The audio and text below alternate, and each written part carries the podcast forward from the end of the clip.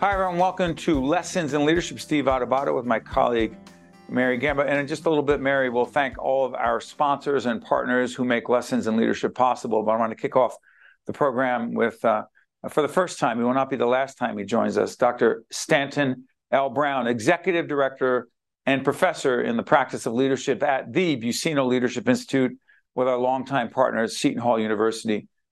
Dr. Brown, great to have you with us. Great to be here. Thank you. Thank you for inviting me. You got it. We see the Seton Hall logo behind you. And let me ask you this. Uh, you come to Seton Hall and the Buccino Leadership Institute, where I've taught and I've learned so much from your students there and your colleagues. You come from a very diverse background in corporate America and other places. Your philosophy and approach to leadership, developed by so many, who would you say, if you had to pick one, possibly two, the most significant influencers of your leadership approach and philosophy would be? Oh wow, um, I probably have two or three, but uh, let me give you one at a time. Um, one was my my father, Sherman Brown Senior, um, and a big part of why I would you know say he's a role model, was a role model for me, was just being able to lead through adversity. You know, he he and my mom raised uh, three boys um, you know, through the 70s, 80s, and and, and 90s.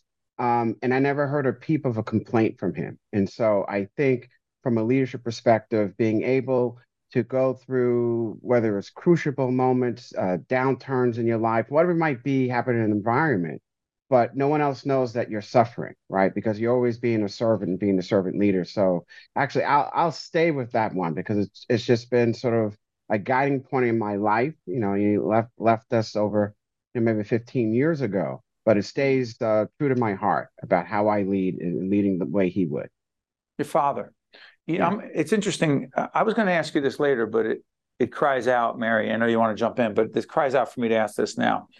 The Buccino Leadership Institute that I've come to know very well, and, and I've known met many of your students as I'm teaching a master class on on leadership and crisis communication for many years now.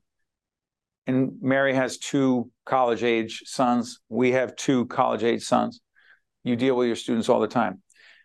The word grit, when you were talking about your dad, um, you didn't use the word, but it seems to me doesn't com- didn't complain no matter how tough times were.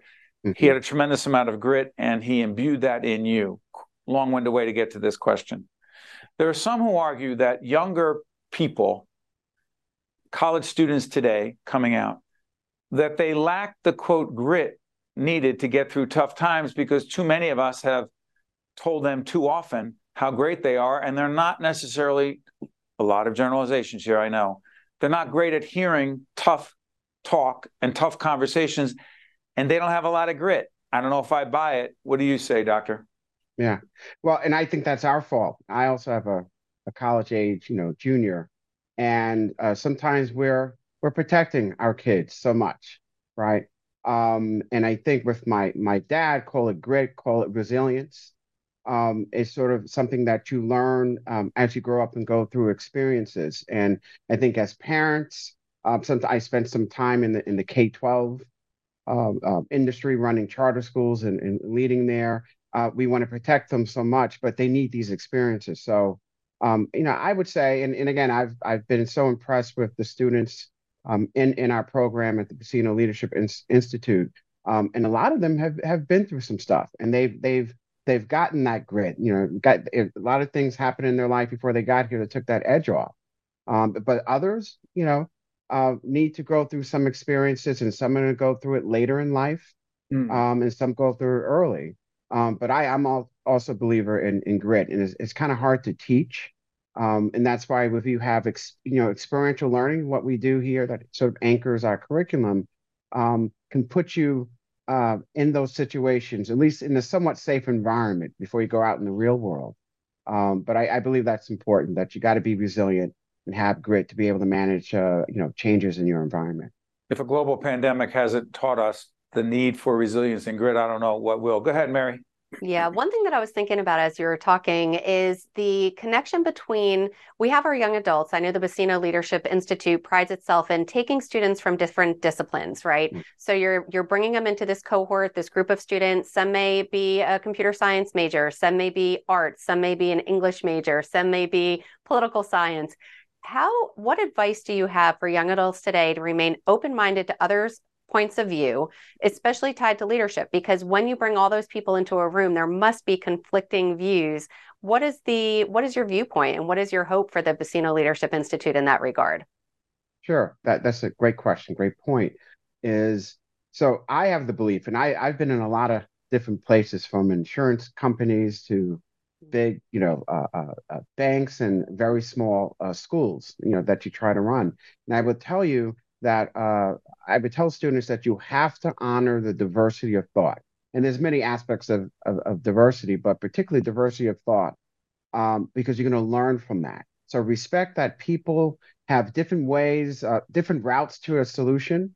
Um, and I experienced that. You know, I, w- I was trained to to you know as a management consultant is that you know this is how you help a client get there, and you get there pretty quickly, and you have different tools and methodology. And then when I jump into the K 12 industry and part of higher ed, they j- just think differently.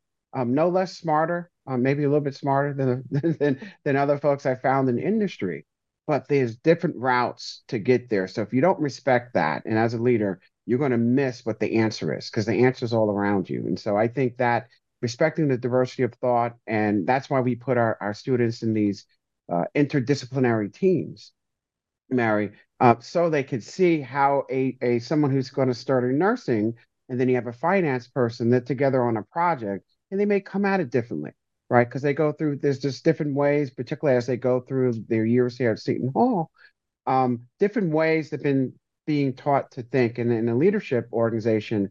I want you to be able to take all that in and then make decisions collectively and then individually too based on that diversity of thought to come up with a really good solution so, so stay on that um, dr brown and by the way dr brown goes by stan did you did you tell us before we got on the air that you have an identical twin? Yes, I you know I go by uh, Steve too. Uh, sometimes my my father used to call us uh, Stave, Steve, and we say. I, I love that there was probably name. a lot of trickery though through the years. We do that with my dad. My sister and I are not identical twins, but we sound exactly the same on the phone. So we will often play tricks on my dad and pretend like we're one another on the phone, which is just too funny. We didn't do it when we were younger, but when we were older, we, we tried some of that as adults. But you Wait, hold on. Doctor, do you actually go by Steve at home? I, I'm I'll see people on the street and they'll have a discussion with me and think I'm my brother and I just continue it. Because oh, it takes too it. long so to explain that you're identical. I love it. Yeah. I love it. Yeah, it's just easier. Let's shift gears again real quick. Yeah. So the master class that I've been honored to teach for several years at the Buccino Leadership Institute is about, let's call it the connection between leadership in challenging times. So, what we often do, without going into a lot of detail, is create a crisis, a problem, a situation, things you've been dealing with, doctor, for years in all various uh, leadership roles. And we say, all right, here's the situation. It's a problem. Now, you've got to be the leader communicating to these various audiences on what the situation is, what we need to do, and we do a tough Q&A with them.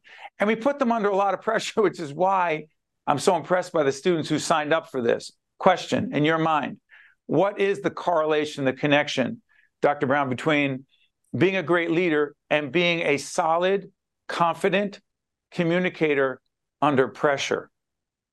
Got you.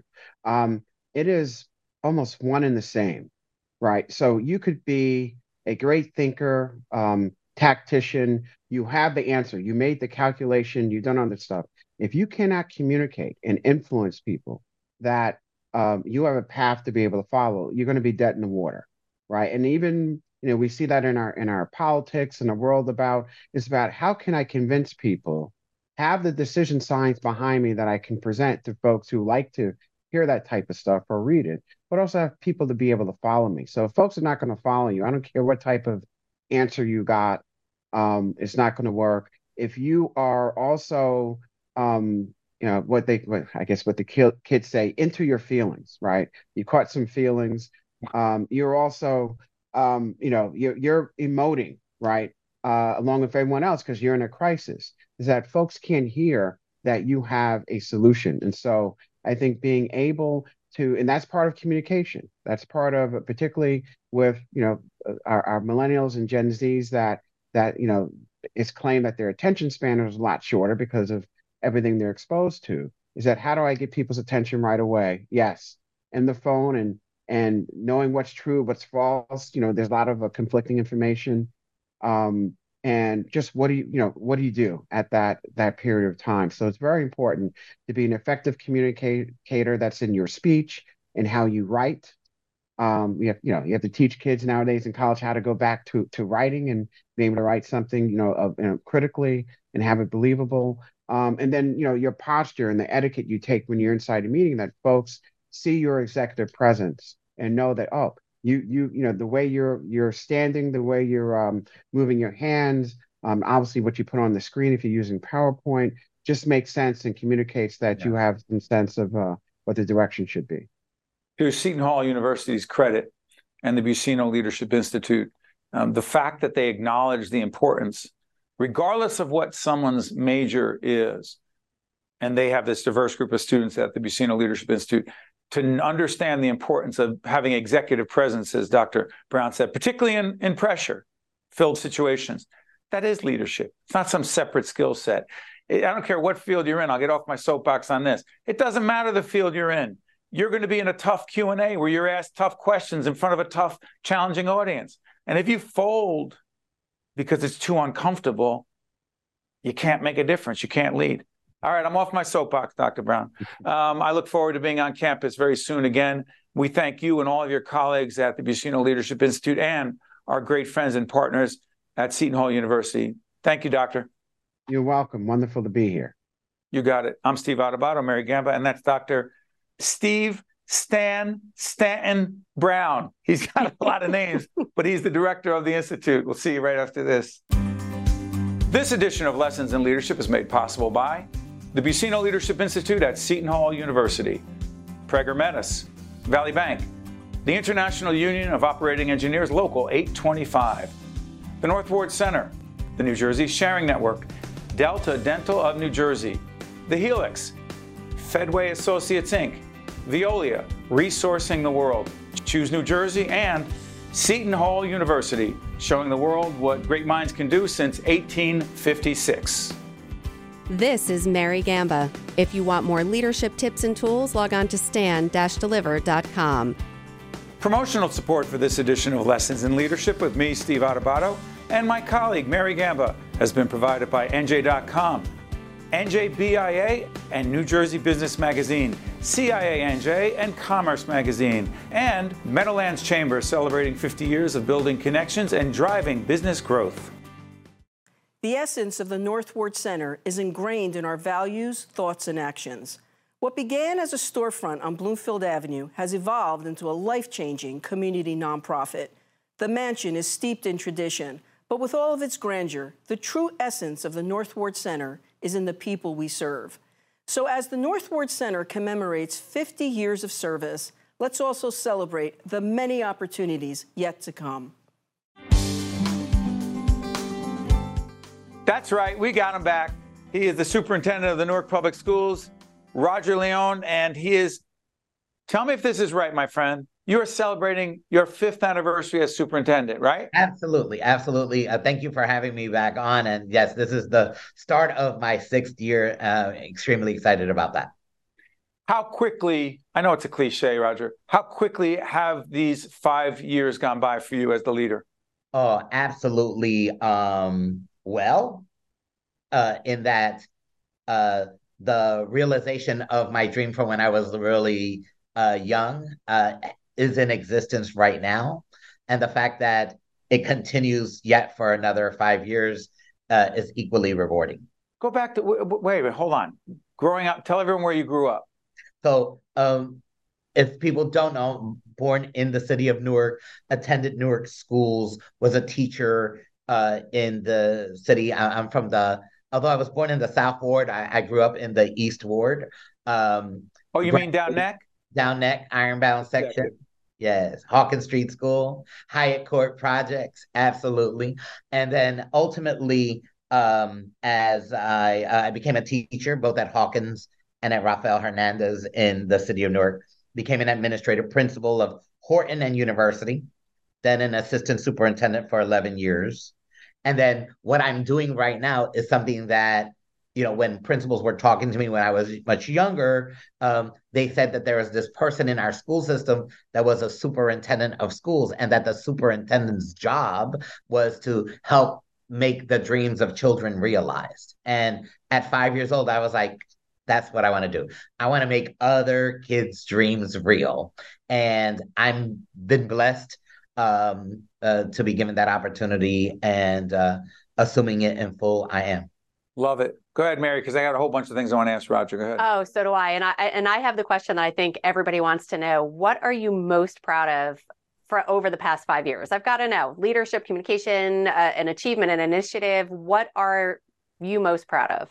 Oh my goodness. So um, obviously uh, there are a whole host of things. Uh, given the realities of what we lived uh, since 2020 with the pandemic, uh, there are some national trends that are occurring that are not being realized in Newark. One of them is, in fact, um, the reduction in enrollment, which is a national issue in terms of students not in school. So we've opened up, I just opened up the Nelson Mandela Elementary School uh, at the start of this school year. It's the ninth school that I've opened since my start. Our enrollment is increasing. We have about 39,000 students in our schools.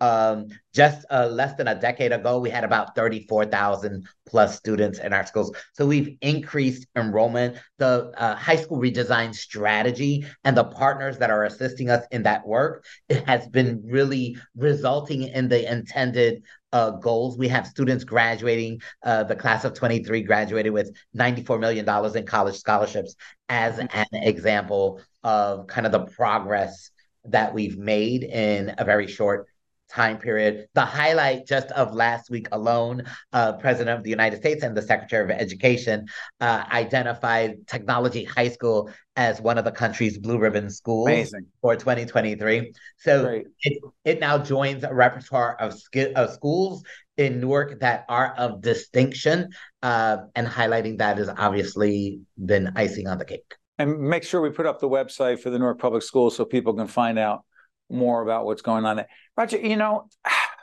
in one hand, you know, we're we're we're we're happy, proud of the work you've done. We celebrate your fifth year, uh, going into your sixth year. But this is a tough one. On lessons in leadership, we talk about juggling different demands. Let me try this one for you, right? You've got your students, 39,000, right? Yes. They come first, always. You've got your teachers. You got your teachers union. You got parents and you got the P word, politicians in the community. How the heck, as a leader, do you juggle all those demands and interests and still put your head on the pillow at night and go to sleep clear conscience?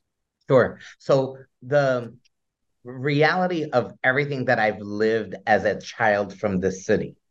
I, I since my kindergarten teachers, Ms. Delval and Carol Pavlo, um, uh, through my high school mentor, Mr. Ferran, in debate. Um, I've been blessed with having the very best instructional staff members educating me. The three principals, the actually four principals, two in elementary school, two in high school that I had, Howard Caesar, Dr. Gene Fody, um, uh, Gene Fody, wow, Pat, Pat Restano, and Mr. Majors. Those four men and all of my incredible teaching staff members always instilled in me as a kid that which I'm bringing to the superintendency. And that is while all of those factors exist and are true, that being centered on kids is always the focus. And that when we're having conversations that involve adults, that the whole idea that children at the center is one of the district's five core values is, is not only because I believe that it is true, but that this organization subscribes to that as a reality. And that we know that there are a bunch of factors we could go, oh, well, this occurred, this occurred, this occurred. How is that keeping children at the center? That we're right. so large uh, in, in New Jersey that, in fact, sometimes the communication may not be as clear uh, to really focus everyone on all that is important. So, what has been uh, good for me and easy to put my head on the pillow is that I know that every night I go to sleep and every morning that I wake up, it's what are we doing for kids, keeping them focused, uh, keeping everyone focused on that uh, mm. ultimately has been uh, the most of everything that has been rewarding, the most rewarding because ultimately at the end, the only way that we make the city of Newark better and the rest of the world, because children in Newark need to understand that the world is going to become better because they are in it, uh, is the education of our children. Good stuff. Mary, go ahead. Yeah, Roger, I'm really curious about this. Has the messaging changed or is it going to change for our young adults post pandemic? And I will say post pandemic for those students now that are, you know, sophomores, juniors, seniors who went through so many years of uncertainty, so many years of hybrid learning. How has that messaging changed for them in terms of how do they prioritize their own success? What skills are they going to need to go into the work workforce, or has it changed at all?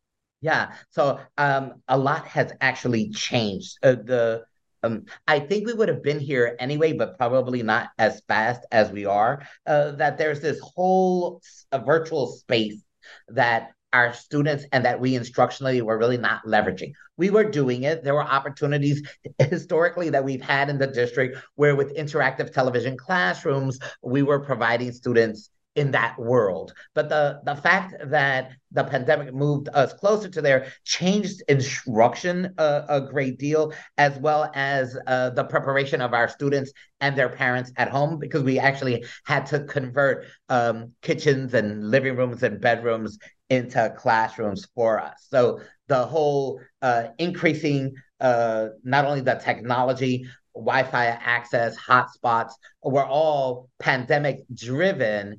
Um, but I'm pretty confident that we would have eventually been in a place where we are at one to one where we are right now. As it re- relates to students and their preparedness, that's extremely important because we did learn that, uh, well, we do know that in the workforce, part of what our students are going to need to be able to do successfully is not only is um, is not only to think, but to be able to articulate that thought. And in the work that we've done in debate, and especially in speech, and definitely in the in the work that we did in stand and deliver, the ability to articulate that thought verbally and in writing is extremely important. And I guess the the last point that I'll I'll make on here is that we've always known, but the uh, ability for our students to be as savvy as necessary um, has been realized um, more so than not um, uh, as a result of the pandemic with regards to emotional intelligence needs of our students.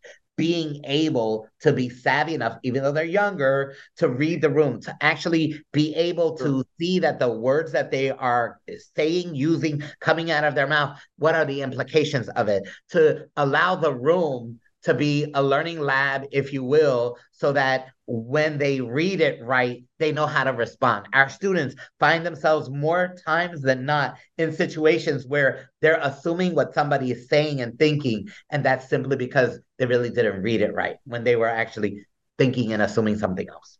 You know, a final point about what the superintendent is saying. For 20 plus years, our organization ran a program called Stand and Deliver, which uh, the superintendent made mention of. Mary ran that program for 22 years, Mary? Yeah. 22 years. An after school initiative where we taught, coached, mentored young people to be the best public communicators they can be. The message came from Gandhi, I believe. We asked everyone to be the change. We said, make a presentation about a change in your community that you want to see. Gandhi said, be the change you want to see in the world. Now, we ran that program 22 years now, and every high school, public high school in the city of Newark participated in it. Virtually every one of those young adults were black or brown, and their futures. But so many people think so little of them and what they can do, we believe differently.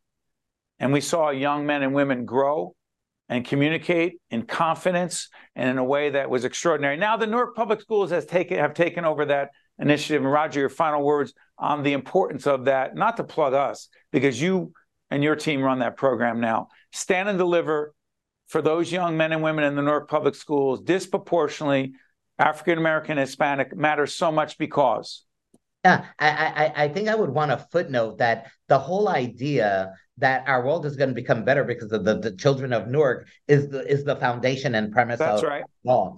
And that the idea that people may not necessarily think favorably about their interaction with someone who is from Newark is not only a sad reality for them because but it's true they're just not benefiting from the fact that their lives could be better if they actually thought differently i would want to highlight that sometimes that negative thinking influences our students as well that our students start hearing that oh newark this newark that or That's the right. kids in newark are that they then start believing that they are less than and when they are not that they are not. So one of the five core values that we have is cultivating agency, where we empower students to become advocates for themselves and for others.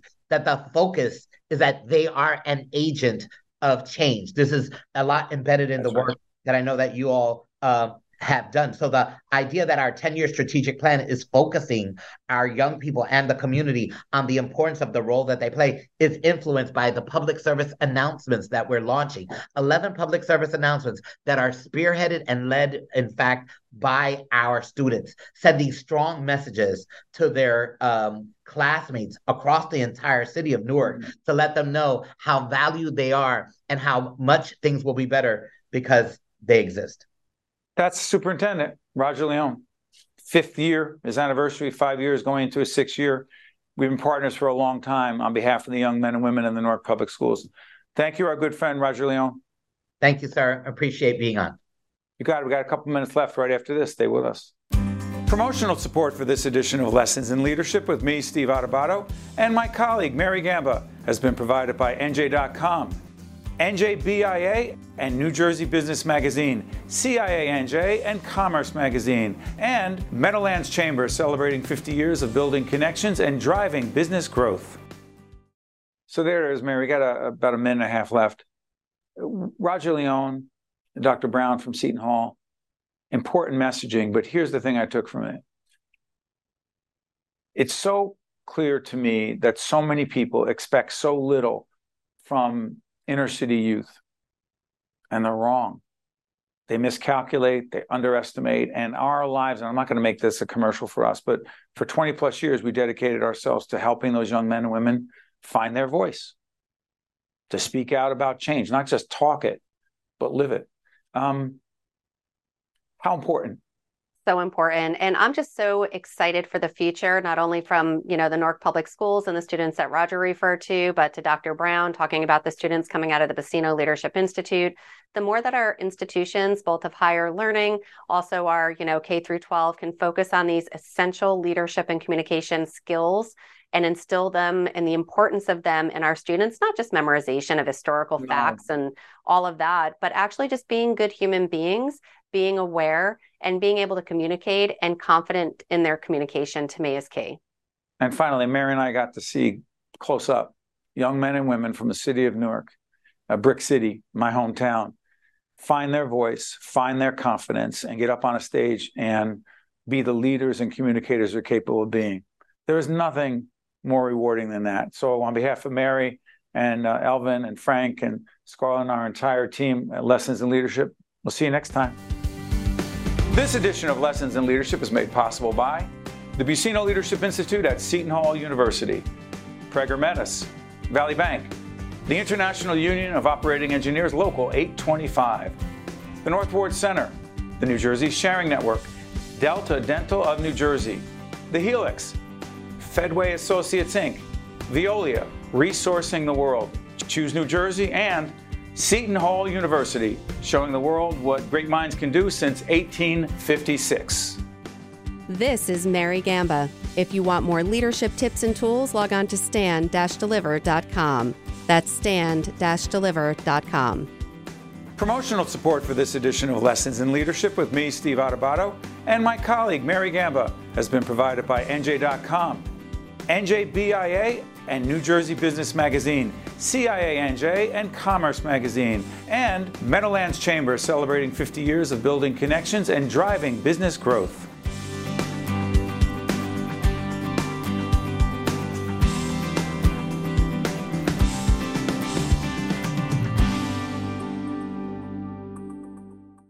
The essence of the North Ward Center is ingrained in our values, thoughts, and actions. What began as a storefront on Bloomfield Avenue has evolved into a life changing community nonprofit. The mansion is steeped in tradition, but with all of its grandeur, the true essence of the North Ward Center is in the people we serve. So, as the North Ward Center commemorates 50 years of service, let's also celebrate the many opportunities yet to come.